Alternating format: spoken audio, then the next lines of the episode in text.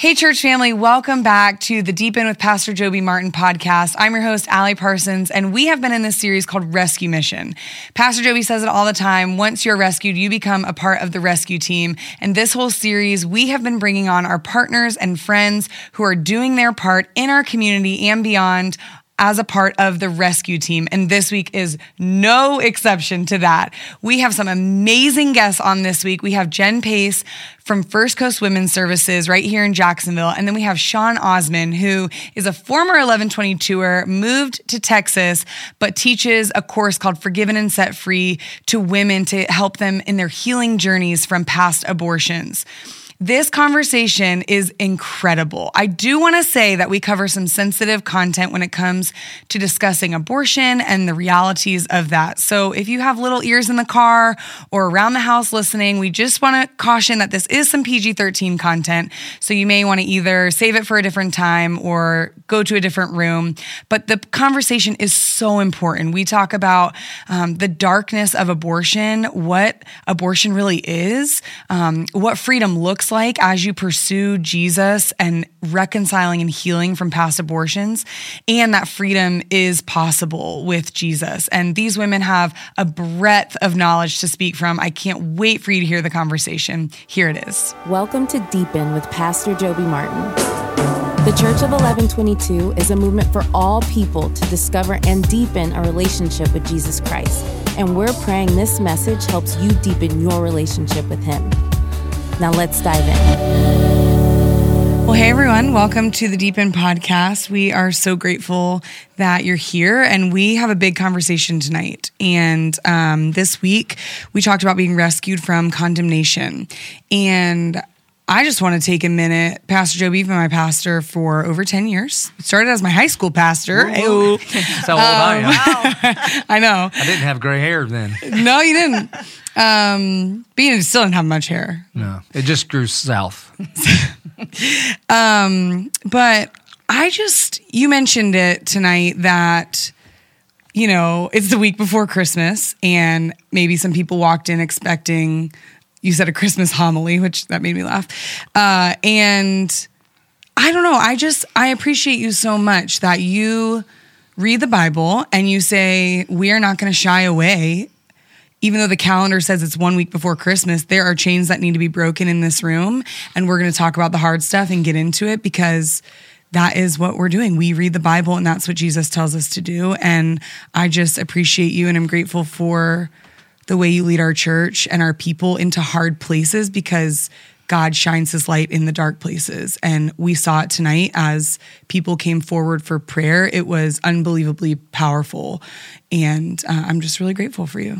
Well, you're very kind. And y'all said very nice things last week when I wasn't here, and I appreciate it. uh, okay, so I want to introduce our guests. We have Shawn Osmond, um, who, Shawn, you were an 1122er are kind of still, but you live in Texas, you and your family, and um, you have an incredible story, and you use your story and your gifts to minister to women um, in Texas in jails, which I'm excited to talk about that. Um, and then we have Jen, who you work for First Coast Women's Services and have been in this space of advocating for women, educating on unplanned pregnancy. All of that for a long time now, right? 20 years? I graduated from college. So, right, yeah. in a minute. yes. Um, so, we are going to get into it tonight and talk about what the world says about pregnancy and what a baby is and what the enemy lies to us and our women and where we go from here and how we continue to walk in freedom and what God has for us there. But before we get too deep into it, um, Sean, can you just talk about how you got involved in First Coast Women's Services and then in the Forgiven and Set Free program? Sure. So I had had about a year of sobriety when we moved from Texas to Jacksonville. And as part of my 12 steps and just staying sober, one of the things that my sponsor encouraged me to do once I got planted here was to start to serve. And so a pastor at 1122, and I don't even know who that was now, sent me to First Coast Women's Services. And I wasn't exactly sure what that was, but I went and found out that it was a crisis pregnancy center and that there were different opportunities to serve there. And so that's how I got involved in Forgiven and Set Free because as a volunteer for that organization, you cannot if you have abortion in your past, you have to go through that class before you can actually volunteer because of the nature of the of the work that you'll be doing. Mm. So that's how I got involved in it. And Jen, can you just give us a high level overview of what does First Coast Women Services? What do they exist to do? So we empower women to make informed choices about their pregnancies, and so we have um, a lot of different services that we provide in order to strengthen a woman. The um, 80% of the time, a woman will choose life if she has support of just one person. So we want to be that support system that she needs. You know, a lot of times, if a woman has an unplanned pregnancy, she won't want to go to her family. She'll be afraid to go to even maybe her church. And so we provide supports to be able to, to strengthen her. So we offer free pregnancy tests, free ultrasounds. We even serve men so we know that he is a huge influence on her decision whether she's going to choose life or not. So we have a men's ministry program and we have an Earn While You Learn program as well that helps to support her throughout the pregnancy all the way up till one year. So mm. it's a it's a wonderful ministry just to be able to to be the church to her. You know, a lot of the women won't want to go to a church right away and so we provide we are the church in in mm the, the local community. So it's it's a beautiful thing. How did you get involved with it? So it's uh, it's a long story in a, in a weird kind of way. I started um, teaching abstinence and so I was uh, in high schools, in high schools and in middle schools. And so I was, I was like the, I was like the girl that you're like, okay, don't be like her kind of a girl. so I had gotten sexually active as an, as you know very early on, and so um, I would go into the high schools and middle schools. One of the schools that we went to was St. Gerard campus, and um, in St. Augustine. And so when I went to the centers there, um, and I saw the girls, it just reminded me of me before I knew Jesus. Mm. and so it um, it's where I really grew to love Pregnancy Resource Center and those ministries. And so I just wanted to be able to be be the person that I needed when I was that that mm. in, in need.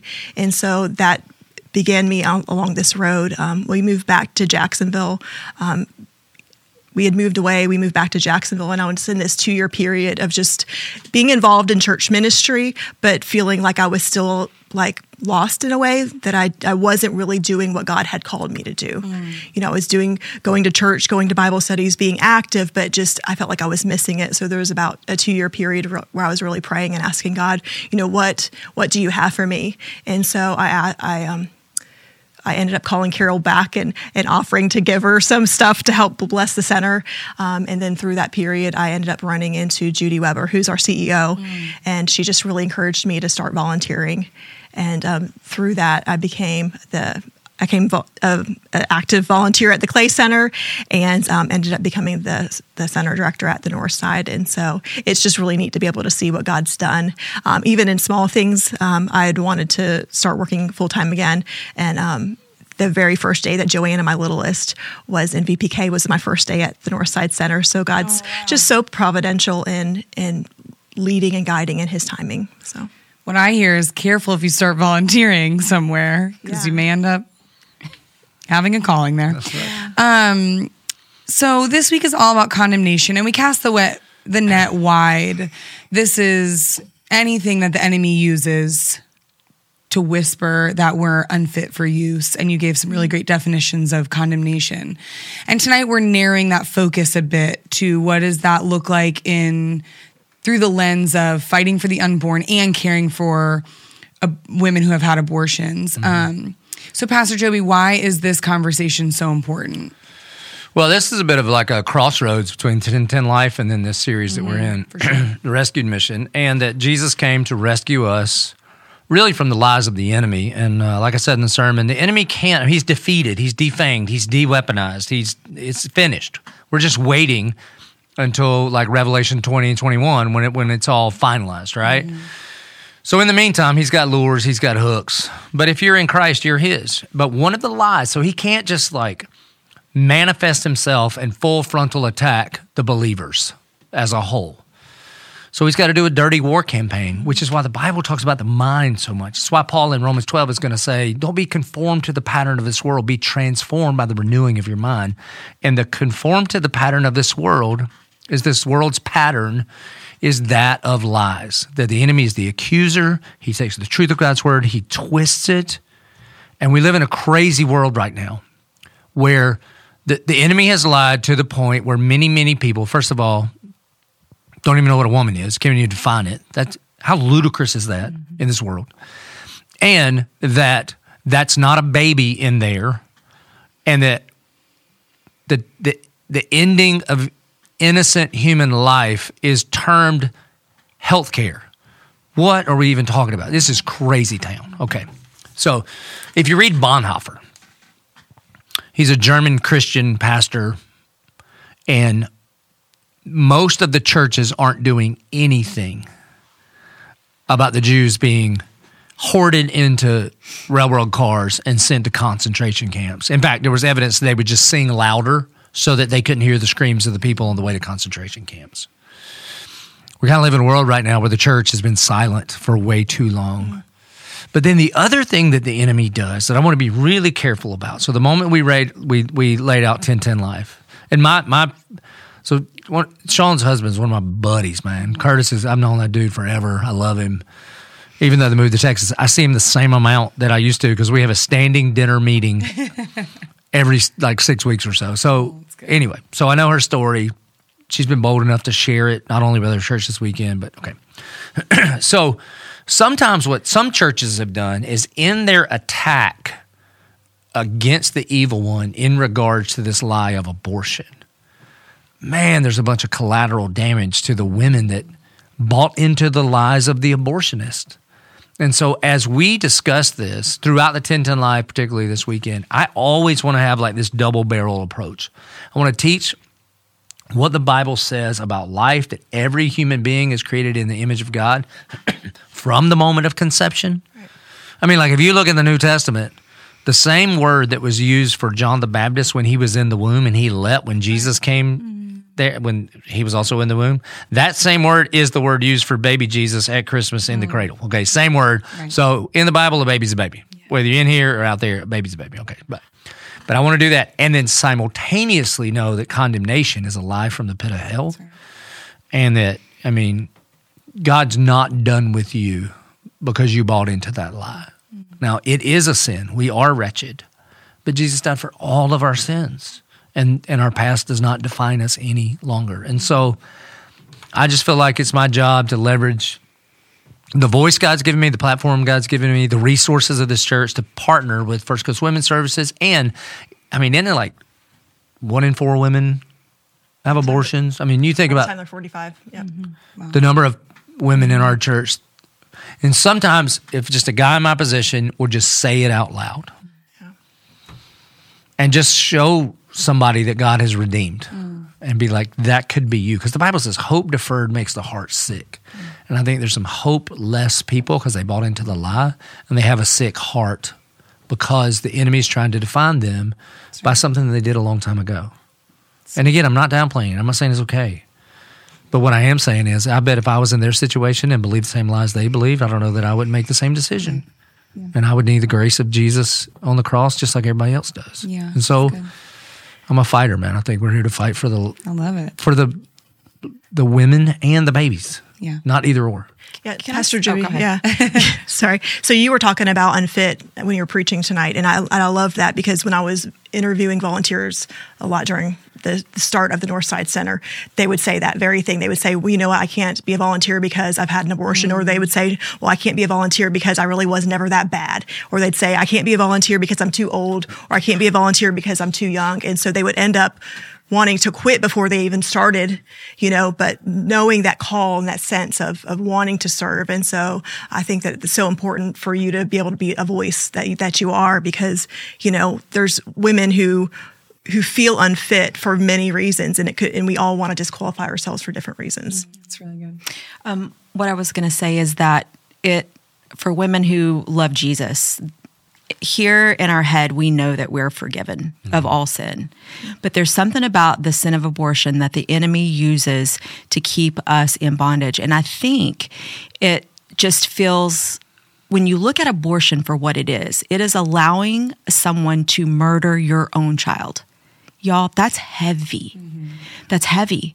And so, as a mother, and a believer, when I look at that sin, I'm like, mm, like yeah, I get how you can forgive me for the lying mm-hmm. and maybe even the addiction. Mm. But the murder of my own children, how is that possible? So the first thing that has to happen is it has to be confessed. Most women never, ever even speak about their abortion. It's a secret that most women think that I'll take this to the grave. So the very first thing that has to happen, let's let's call it what it is, murder, and then let's ask for forgiveness. Let's get this thing in the light. Mm-hmm. We get it in the light, then the power's gone, right? right? And then in the light, that's when Jesus can start to heal my last class that I went through, one of my girls said that when she asked Jesus to, when she had asked Jesus to be her Lord and Savior, that she had asked him to forgive her of all sin. But when she specifically asked Jesus, Jesus, will you forgive me for my sin of abortion? She felt like the weight of all of the things that she had been carrying physically left her body. It's something in confessing that sin and then asking Jesus for forgiveness specifically, there's mm-hmm. power in that. Wow, that's so good. Yeah, so let's get into a little theology of male and female. He created them. All right. So I and so I've been doing this for 30 years. It's my 30th year on staff at a church, which is crazy. It seems to me, I've never been a woman. I've lived with one for 22 years and I'm raising one. So that's all I know. We'll pray for you. Mm. A lot of I've emotion. Got three girls. So. God bless you. Swimming in the estrogen sea. Man, there's two primary things in a woman. One is like we talked about this a couple weeks ago. One is this: um, you image God by being captivating. So in the same way, God is beautiful and lovely and worthy of worship. There's a part of what um, there's a part of what a godly woman images there, regardless of how tall you are, what shape, it doesn't matter. You know what I'm saying? You've never been to a wedding seen a dirty bride. You know what I mean? Okay, she's all done up. Okay. And so, one of the things, in my opinion, the enemy gets at is if he can get you to think you're dirty, right. then you will let people treat you that way. Okay, so that's one. The other one is the name Eve means mother of all living things. Adam gave her that name. She didn't have any babies yet, mm. which means it is not every single woman has kids. I get all that. But every single believing woman is given the spirit of like, you're a mama to God's babies, right? Mm-hmm. So there's a bunch of women here at our church, and for whatever reason, they don't have babies or can't or whatever, but we need them to be mamas in this church to help us raise up one more generation. And so, what does the enemy go for currently in our situation as he's trying to take out women? It's those two things, mm-hmm. man. You're dirty and the one and one of the jobs you were ordained by God to have, you have screwed that up all the way, and therefore, because of this, you are now damaged goods and unfit for use. See, that's the dirty war mind misinformation campaign I'm talking about, you know? And that's why we got to stand on the truth of God's word. Amen. There's so many layers to it. And I and would it be true to say it's not it's not usually just an abortion that's happening. There's usually a lot of other things at play. So, can either of you share what, when you, and every woman's story is different, but what are some of the other factors at play when you're walking with a woman who's considering an abortion or who is seeking healing from a past abortion? From my experience, there's always addiction involved with women who have abortion in their past. Most women struggle with addiction if they have had past abortions and have never shared that mm. or have not received healing.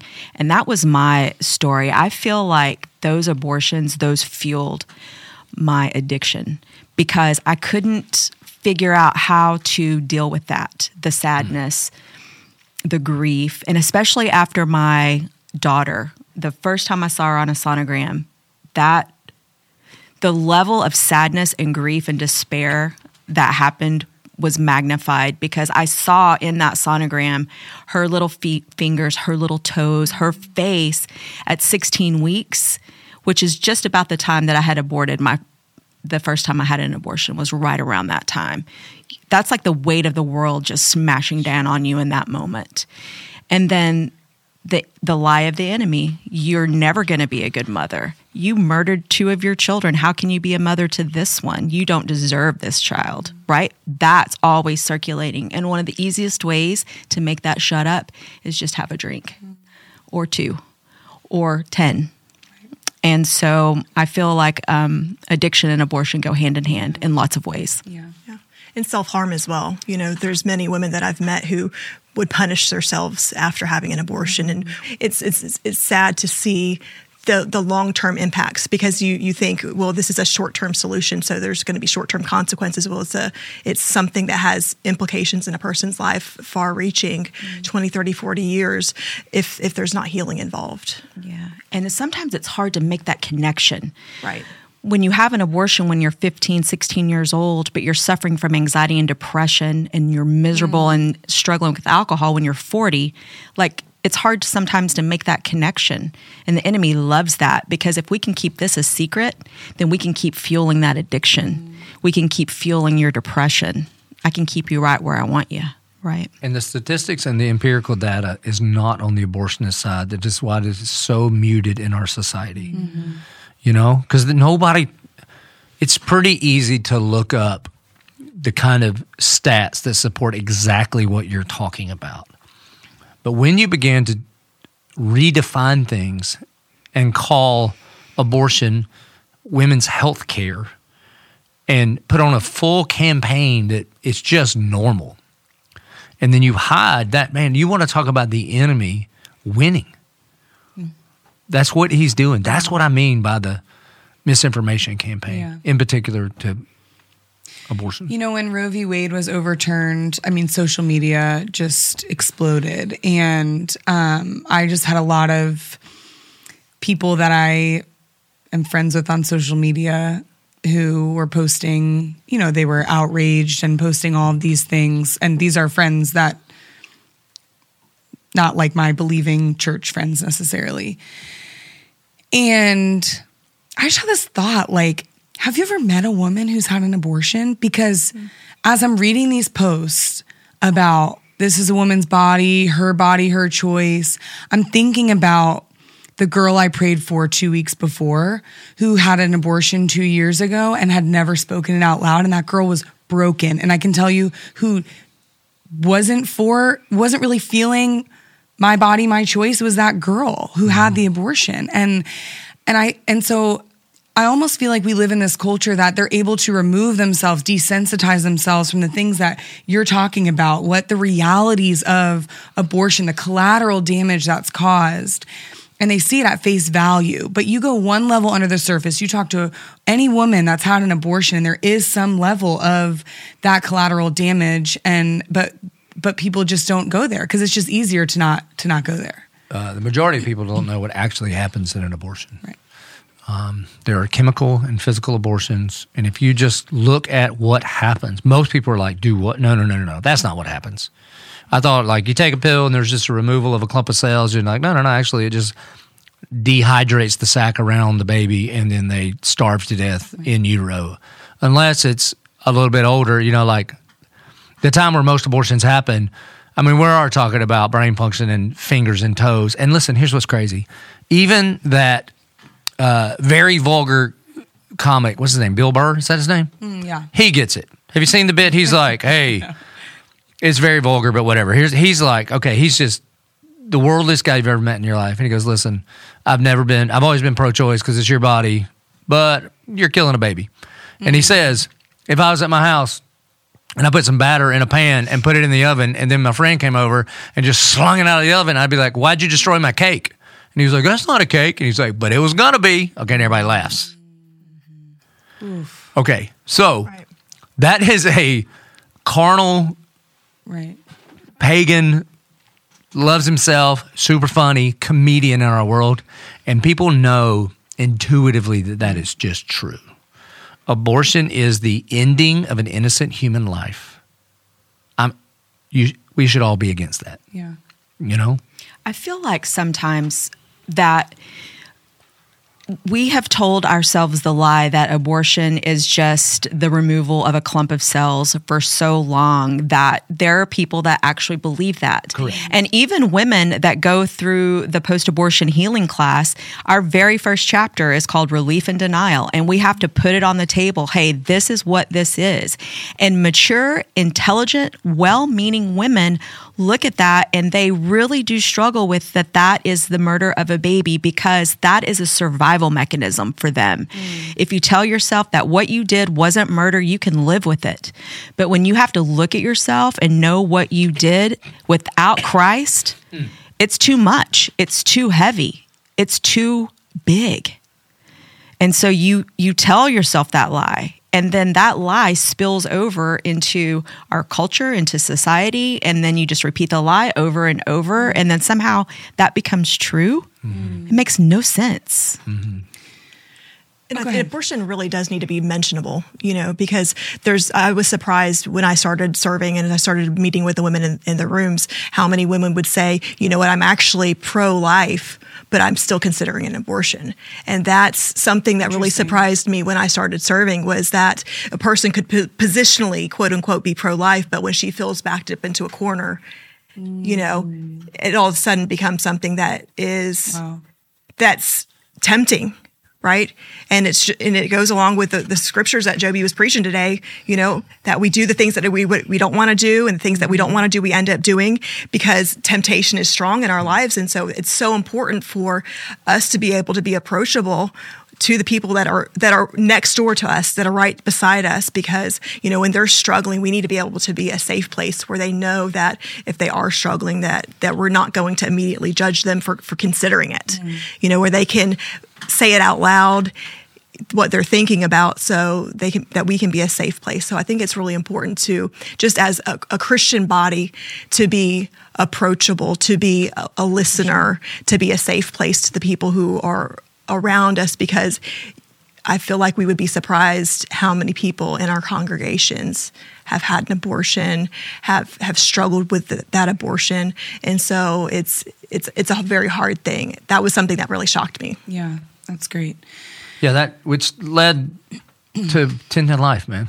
Yeah. Is that I, I'm getting these arguments with these people about being pro-life and and there are a lot of people because it's so politicized they're pro-life up to the point of birth but we want to be pro-life from womb to tomb so that's why we're invested with first coast women's services and foster care and you know all kind everything from conception to casket man we we're we're for all life and the church needs to step up, and we are. Right. Yeah, that was the biggest thing when when Roe v. Wade was overturned and everyone was celebrating. You said, "We celebrate." And it is time for the church to rise up Let's and go. not only fight for the unborn, but care for women who have had abortions in their past so that they can also live the abundant life. We want babies to live an abundant life Correct. and women who are still carrying around these chains, these heavy mm-hmm. chains. And I think like the way Shawn is, t- she has, you have a level of authority because of your experience to That's use right. some language that is, I mean, it's it's harsh, right? But it's true. It's for sure true. What I'm trying to do, which I agree with a thousand percent, but but what I'm trying to do is make sure that we teach what the Bible says about life and be this shepherd to people that are broken and right. you know what I mean? It's almost like if I can lovingly in this church have a grace filled soft place for you to fall down when you are poor in spirit and say, What a wretched man or woman am I? And then say, Cool, can we get you into this forgiven and set free? Where they're going to hear for some people that have the authority to say, What I did in my life right. was murder and what you've done is murder and you need to repent of that. You know what I mean? Joby, I love that so much because here's where I think I'm going to I'm going to tread lightly here. But here's where I think a lot of well-meaning believers get this thing wrong. One of the chapters in the Forgiven and Set Free uh, curriculum is on anger.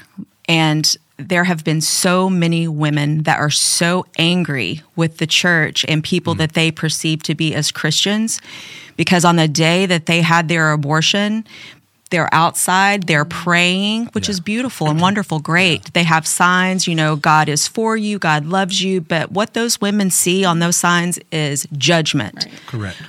Condemnation. You're no good. Like they don't see God is love, God is for you. They see what the enemy wants them to see. And so and I'm not saying that God can't use those individuals that are out picketing in the front of the abortion clinics because he can and he has. But what I'm saying as believers, we will never look more like Jesus than when we're hanging out at the back door mm-hmm. for that woman that comes out of the clinic when she's in her most broken, desperate place. And that's when we're saying, Can I pray for you? Mm. Do you know how much beautiful. Jesus loves you? Really good. And that's where we need to be caring for these women, not on the front line. Mm-hmm. Uh, yes, yes, we are. We are supposed to be doing on the front line, but let's let's hang out in the back yeah, of the clinic. It is. It is. So.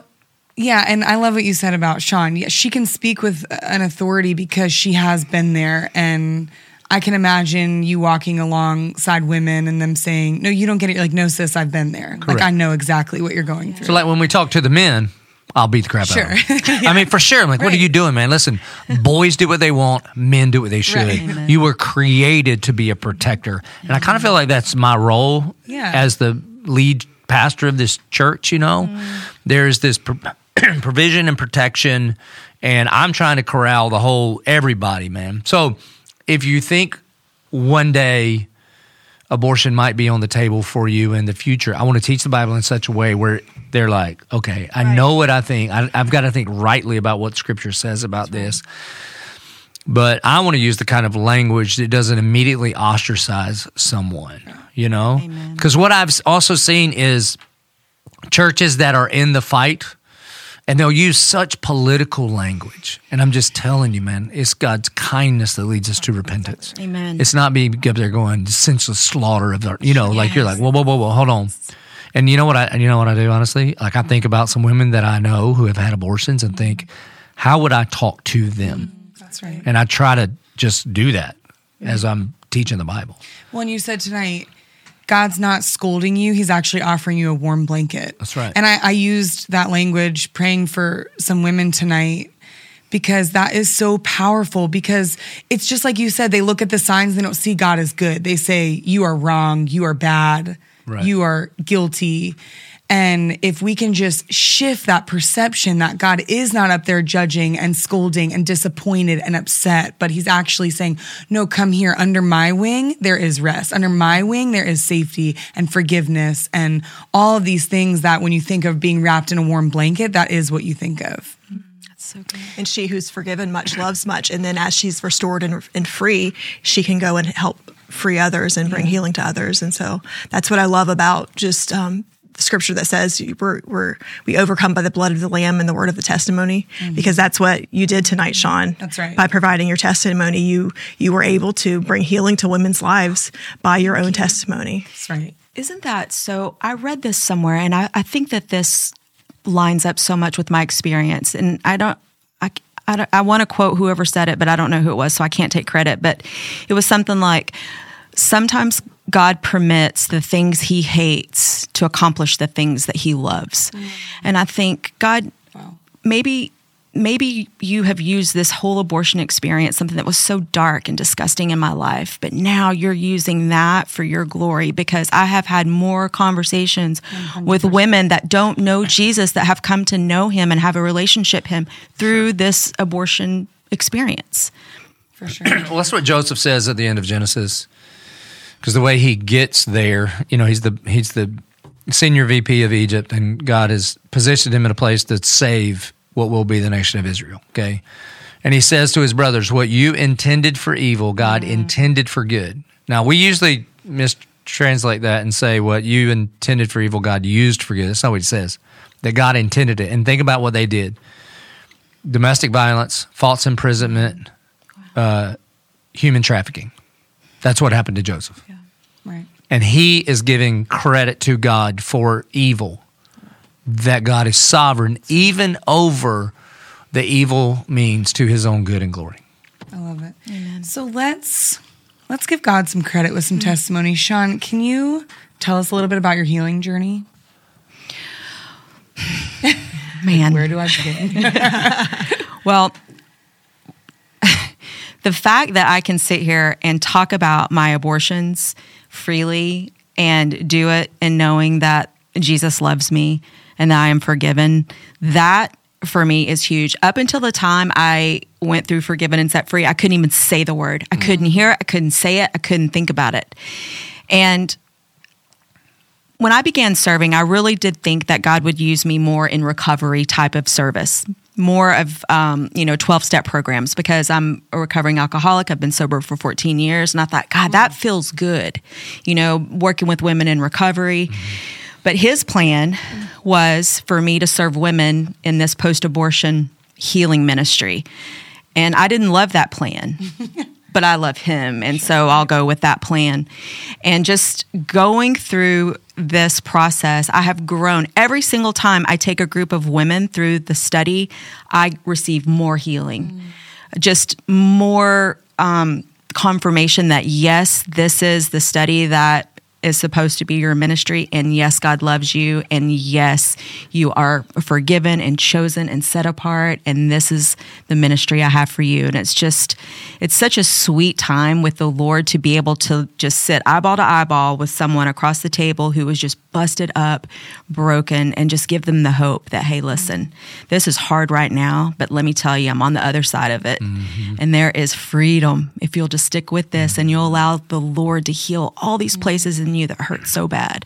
And I've received healing through watching others heal and then obviously seeing people get the healing they need is incredible. That was the first thing I I in preparing for this podcast, I listened to uh, Jamie Ivey's podcast that you were on, and the first thing I noticed about you, and I was only listening, so I couldn't even see your body language or your face. I was like, she speaks with such confidence. Mm-hmm. She is so free. Like you can just feel your freedom. And even when you talk about the really dark days and explaining the experiences that you went through, you just still speak it with such confidence and it's just so beautiful because I do feel like women will hear it and think, "Okay, one day, mm-hmm. one day I will I will speak like that. Mm. I will speak with confidence." And I feel like we're saying it every week, Pastor Joby, but you say it all the time. The best way to deepen your relationship with Jesus is to help someone else discover theirs. And that is exactly what you're saying in, in a way with healing. The best way to continue healing is to help walk alongside someone else and heal. Oh, it's so good. Which and, is so good. And Jen, you can probably attest to this too, that I know I never feel more connected to Christ than when I'm down in the mess with somebody. Yeah, no right? Just yeah, encouraging them. Whatever you've done for the least of these, you've done unto me. Oh, that's so good. But this is a beautiful picture of the gospel, you three here. I mean, different backgrounds, right? Like, yeah. Meeting you two, nobody would think, oh, for sure, alcoholic, abortion. I mean, nobody. No, you're so put together. I, nobody would be like sexually promiscuous. Gonna, you know, nobody would do that because look, right? Mm-hmm. And then you were in my youth group, so I know your past. You don't have. It's not that. Like you're a church kid. Church kid. I know you're not perfect. Nobody's perfect, but married, young, beautiful kid, all that kind of stuff. And yet here we are at the same table, and in regards to like the measurables right now, man, bless like crazy, loving Jesus, living the ministry God has for you. Mm-hmm. So, so that's what Christ has. That's the freedom mm-hmm. that you've been set free to walk in. The opposite of that is the lie of condemnation. To be like, right. well, she deserves it because she grew up in youth group and da da da da da, but you don't because that's the lie of the enemy. Mm-hmm. It's like you were saying that the volunteers say, "I'm Not unfit for use." Yeah, yeah.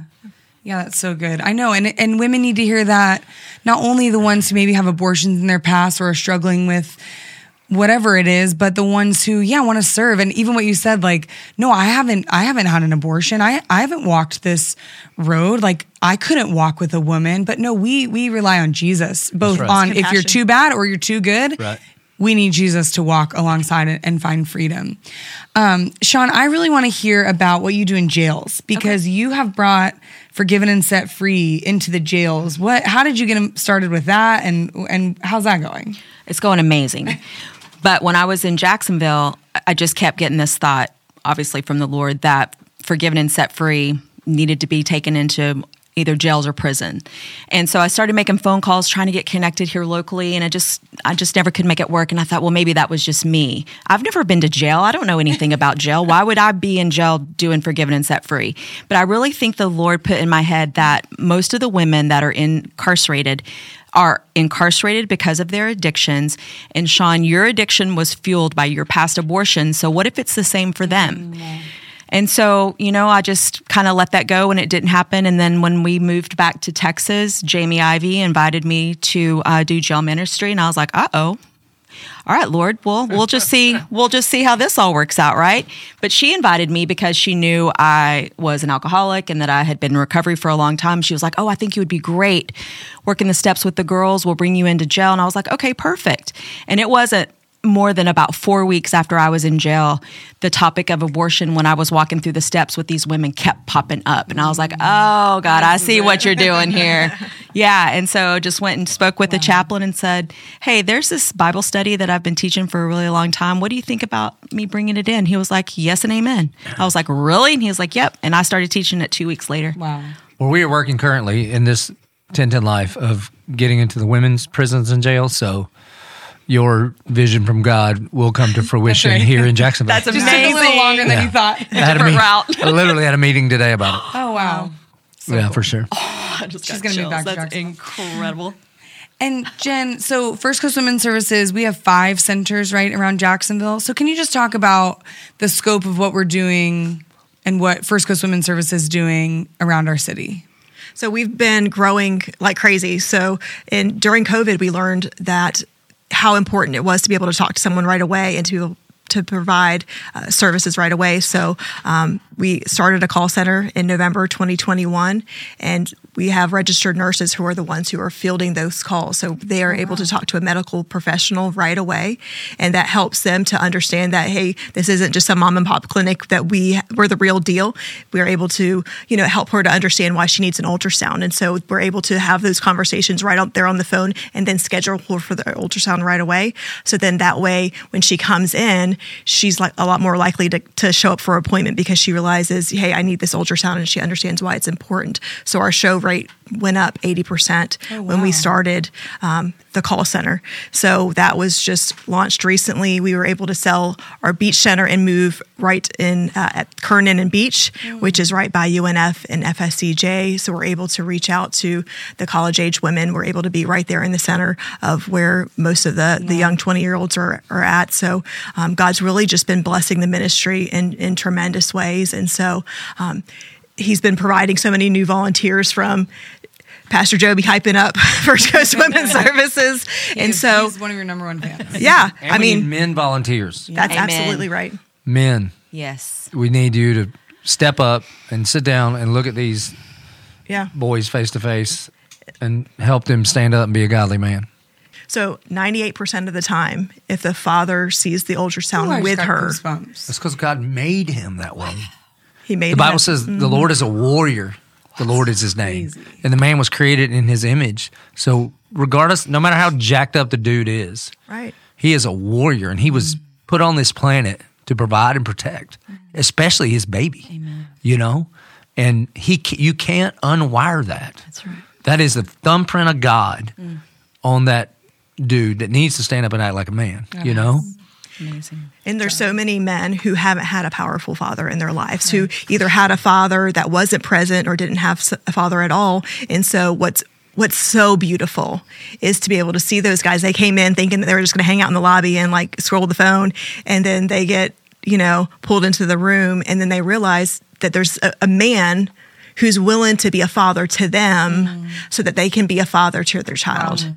You know, that's beautiful. It is. Yeah. A picture of the gospel, Amen. obviously. Absolutely. I mean, we talk about the lie of the enemy. I can't tell you the number of uh, conversations I have on planes because I've just, I'm reformed in my soteriology and I'm typically working on a sermon. And so if you're sitting next to me on the plane, I'm like, so what do you do? And then they ask, they ask me what I do, and I'm like, I'm a pastor, so we got to talk about this. And if they don't want to talk about it, then they're not the elect, or it's not their time. And then I just watch, I just work on my sermon, watch a movie. But if they want to talk about it, that's fine. and the number of one of the conversations always goes to is abortion. It's like, what do you, th- why, you know, what do you, how can you believe that? And I'm like, are you kidding me, man? That God has wired us mm. this way. How in the world can you reject that? And particularly to the guys. And one of the things I'll say to them is, and I'm not a racist. And they're like, what? What does that have to do with anything? I'm like, oh, you don't know like the origins of the abortion industry in our country? Mm. It literally, it was, Most it was people don't began by racists, and they believed in eugenics, and so they were trying to kill the babies of minorities so that they would not be a drain on our society. And where and then, are all the abortion clinics? Correct. Now? And then you look at people and go, so you're into that? And they're like, no. I'm like, well, hold on. You, so you don't know where the abortion clinics right. are? You don't know what the majority of the abortions are? You do you realize what you are doing? Mm. You know, in the name of a woman's rights, you are, I mean, killing, mm. literally funding the killing of minorities in our society. Mm. And they're like, no, that's not what I believe. Yeah, wow. but it is your ethos because your logos and your pathos lined up. And so your ethos mm. is, yeah, you are participating in Planned Parenthood's wow. mission, which they started out to kill the weak. 65 million um, since Roe versus Wade was passed, 65 million babies aborted. Right. And then all the future generations from that yeah. as well. Mm-hmm. Oh, and and it is not equally distributed among all socioeconomic groups. No. It is targeted no. right. to certain groups, which you know you get a little death spiral. Yeah, society. they feel like they have no choice. they have no choice. Which inner the church. The church. That's right. And ministries like yours. Mm-hmm. You mentioned something when you talked about the the man realizing, you know, he had so much abuse in his past. So let's rewind from when a woman decides that she wants to get an abortion. What do you feel like are some of like where does it start? Cuz a woman doesn't just wake up one day and decide and and and say I'm doing this. You know, like this is what I had planned for my life. 10 years ago, I knew I'd have this day. You know, it, it's not usually something they want or dream or necessarily desire. And so where does it start, do you think? What what lies does the enemy use early on in their life or what experiences to this path towards where they land themselves feeling like I have no choice, my back's against the wall?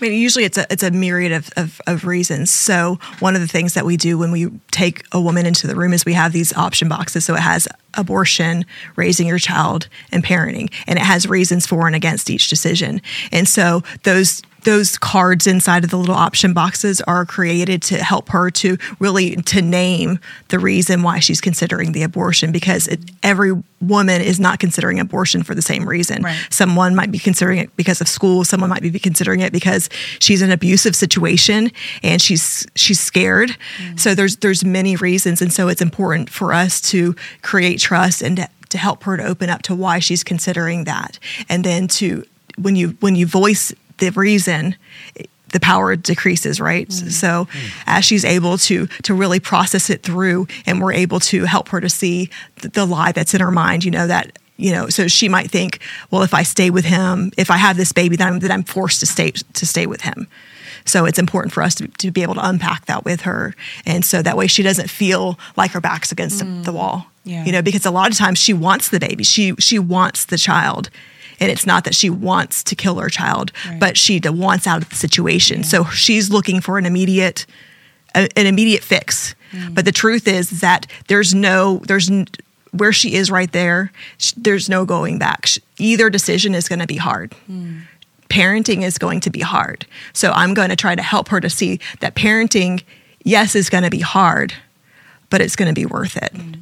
Where abortion is going to be equally hard.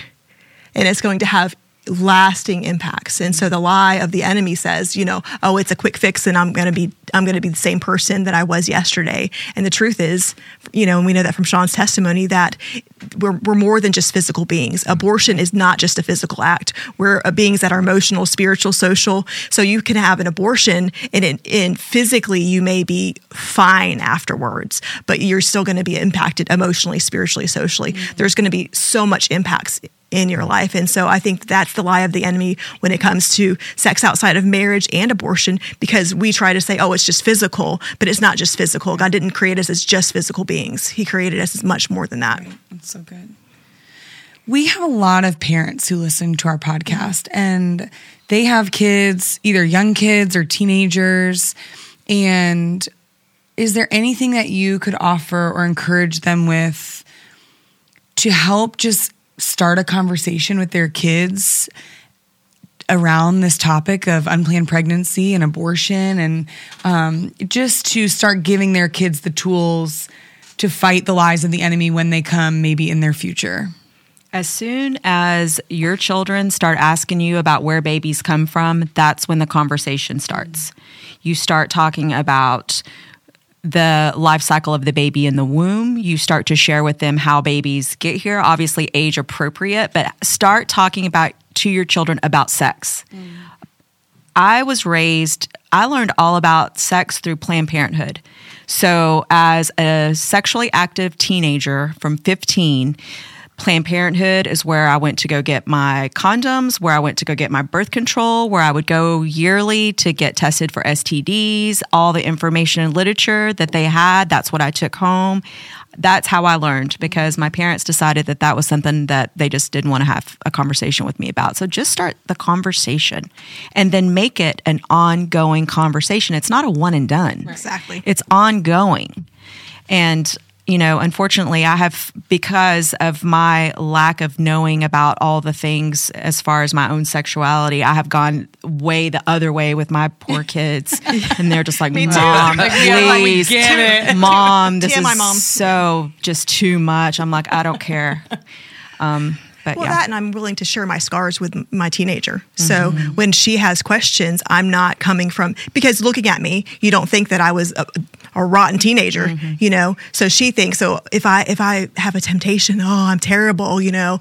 But but no, this is a temptation that is common to man. Mm. So so good. So it's important for her to understand that this temptation is is very common, and so I have to be able to to tell her my scars so that way she can she can not make the same mistakes that I am. I think that sometimes parents will be reluctant to share with their kids about about sex, about abortion because maybe they've made a mistake so they feel like mm. again, I'm unqualified, I'm unfit to have this conversation with my kid because I wasn't perfect and I don't want them to know mm. about me, but my kids don't love me less because I was a a rotten teenager. Mm-hmm. They love me more because I'm willing to be transparent with her and honest with her. You know, my teenager, you know, and, and every kid is different, but you know, um, you know when your kid is wanting to be to talk you know, you know, so she always wants to talk to me at nighttime. so if, because I'm trying to go to sleep or whatever. So, you know, sometimes it's just a matter of making a, a time and space that that they want to talk, not that I want to talk. Right you know. Yeah. And you got a parent not towards behavior modification in the short term. So being a policeman is just not going to be very effective. Mm-hmm. You got a parent towards relationship because you want to be an influence in their life for their whole life, mm-hmm. even when they're grown and out of your house, you know. And a part of the way to think about it is all right, if my kid got pregnant or got somebody pregnant, could they tell me? Mm-hmm. Because if you parent in such a way where you train them to not tell you the truth because of whatever happens to them. We li- we are living in a world increasingly in our in our government and government schools that are trying to remove the parent from the equation, and they will provide these services for your kids and without telling anybody. Yeah, right. So you have to think about when I talk about the dirty war of the mind. That's some of the things we're talking about mm, these days. Sure. Did is this is very different than when we were kids, man. Mm-hmm. This is very different. You couldn't get an aspirin at school without yeah. your parents like right. signing a thing. Okay. And now it's crazy. So you've got to be thinking about that. Yeah. In the culture that we live in, you you got to parent towards relationship, right? You got to. I mean, if you want a really good example, look at the father in the prodigal son mm-hmm. parable. Yeah, that's good. Yet the kid had a very soft place to land when he came home and confessed his sin. Good. It's good. And you know, teenagers are more likely to initiate sex because of a wanting to be in a relationship.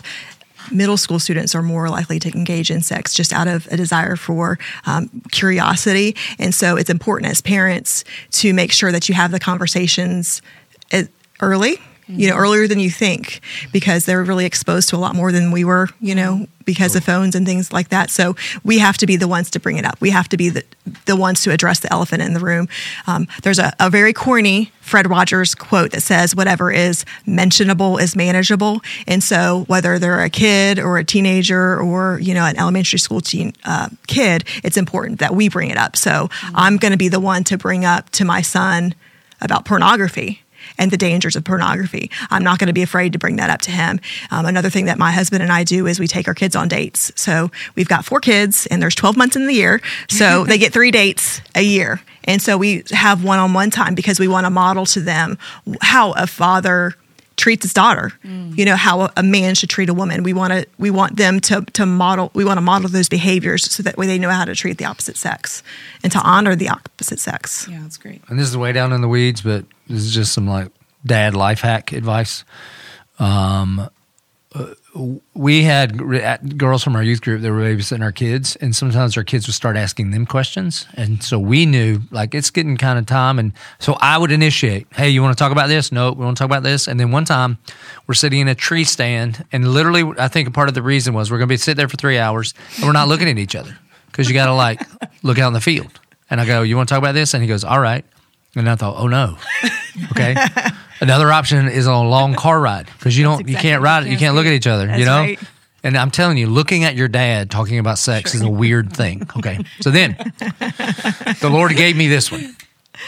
So instead of me just like rolling into, because think about how much I teach about this Song of Solomon series, all the sure. thing. And I just started with this. The Lord gave it to me. I don't know how or why He just did. And I go, So what do you think happens? And then to do, he just started talking and talking and talking and talking and talking and talking. You know what I mean? Amazing. And it was, he got that there was like a gene swap, but they, anatomically, that he was way up. But so what I got to do though is start with like, yes, that. That's not exactly how that works. You know what I mean? Right. Mm-hmm. But it was great yeah, because he great. was doing the majority of the talking, and then I was just kind of filling in some of the gaps here and there, which was, you know, yeah. so. That's so good. Just some mm-hmm well, Shawn and Jen, I mean, we just can't thank you enough for being here. I feel like we could talk for hours, honestly, but the work you're doing is so powerful and um, such gospel work, and you are doing the work of the rescue team. And so, how can we pray for the ministry that you're doing? What What is something that we can um, continue to just lift you guys up and support you and pray for you by? If you can be praying for just the the volunteers themselves, you know, we face spiritual attack, and so sure. you know, just people's health and, and their lives. You know, whenever we start to fight for life, the enemy does not like that That's at right. all, and so uh, many of our volunteers will will face just weird things happening, and so that way they don't when they start to face the fire that they don't quit, they don't that they don't give up because you know God's put them there in position there them there for a reason, and so they need to to stay strong. Yeah, for sure. That's great. And I think for um, for me, the prayer would be that the Lord would just continue to just push women into this mm-hmm. this forgiven and set free study. Uh, Jen was saying that they have five centers that have five available studies at any given time, and that these women would just have the courage to just move forward and just take that step of obedience because their lives will forever be changed once they deal with this. Pastor Joby, will you close us in prayer? No, you're going to close us in prayer. okay. But I'm going to say some things to our okay. people first. Uh, if you get pregnant, you let us know and we'll help. Yes. Amen. Like choose life, embrace life. It's from God, and we will help. We will not condemn you. There are no accidental children. Amen. If you have had an abortion, get help. Mm-hmm.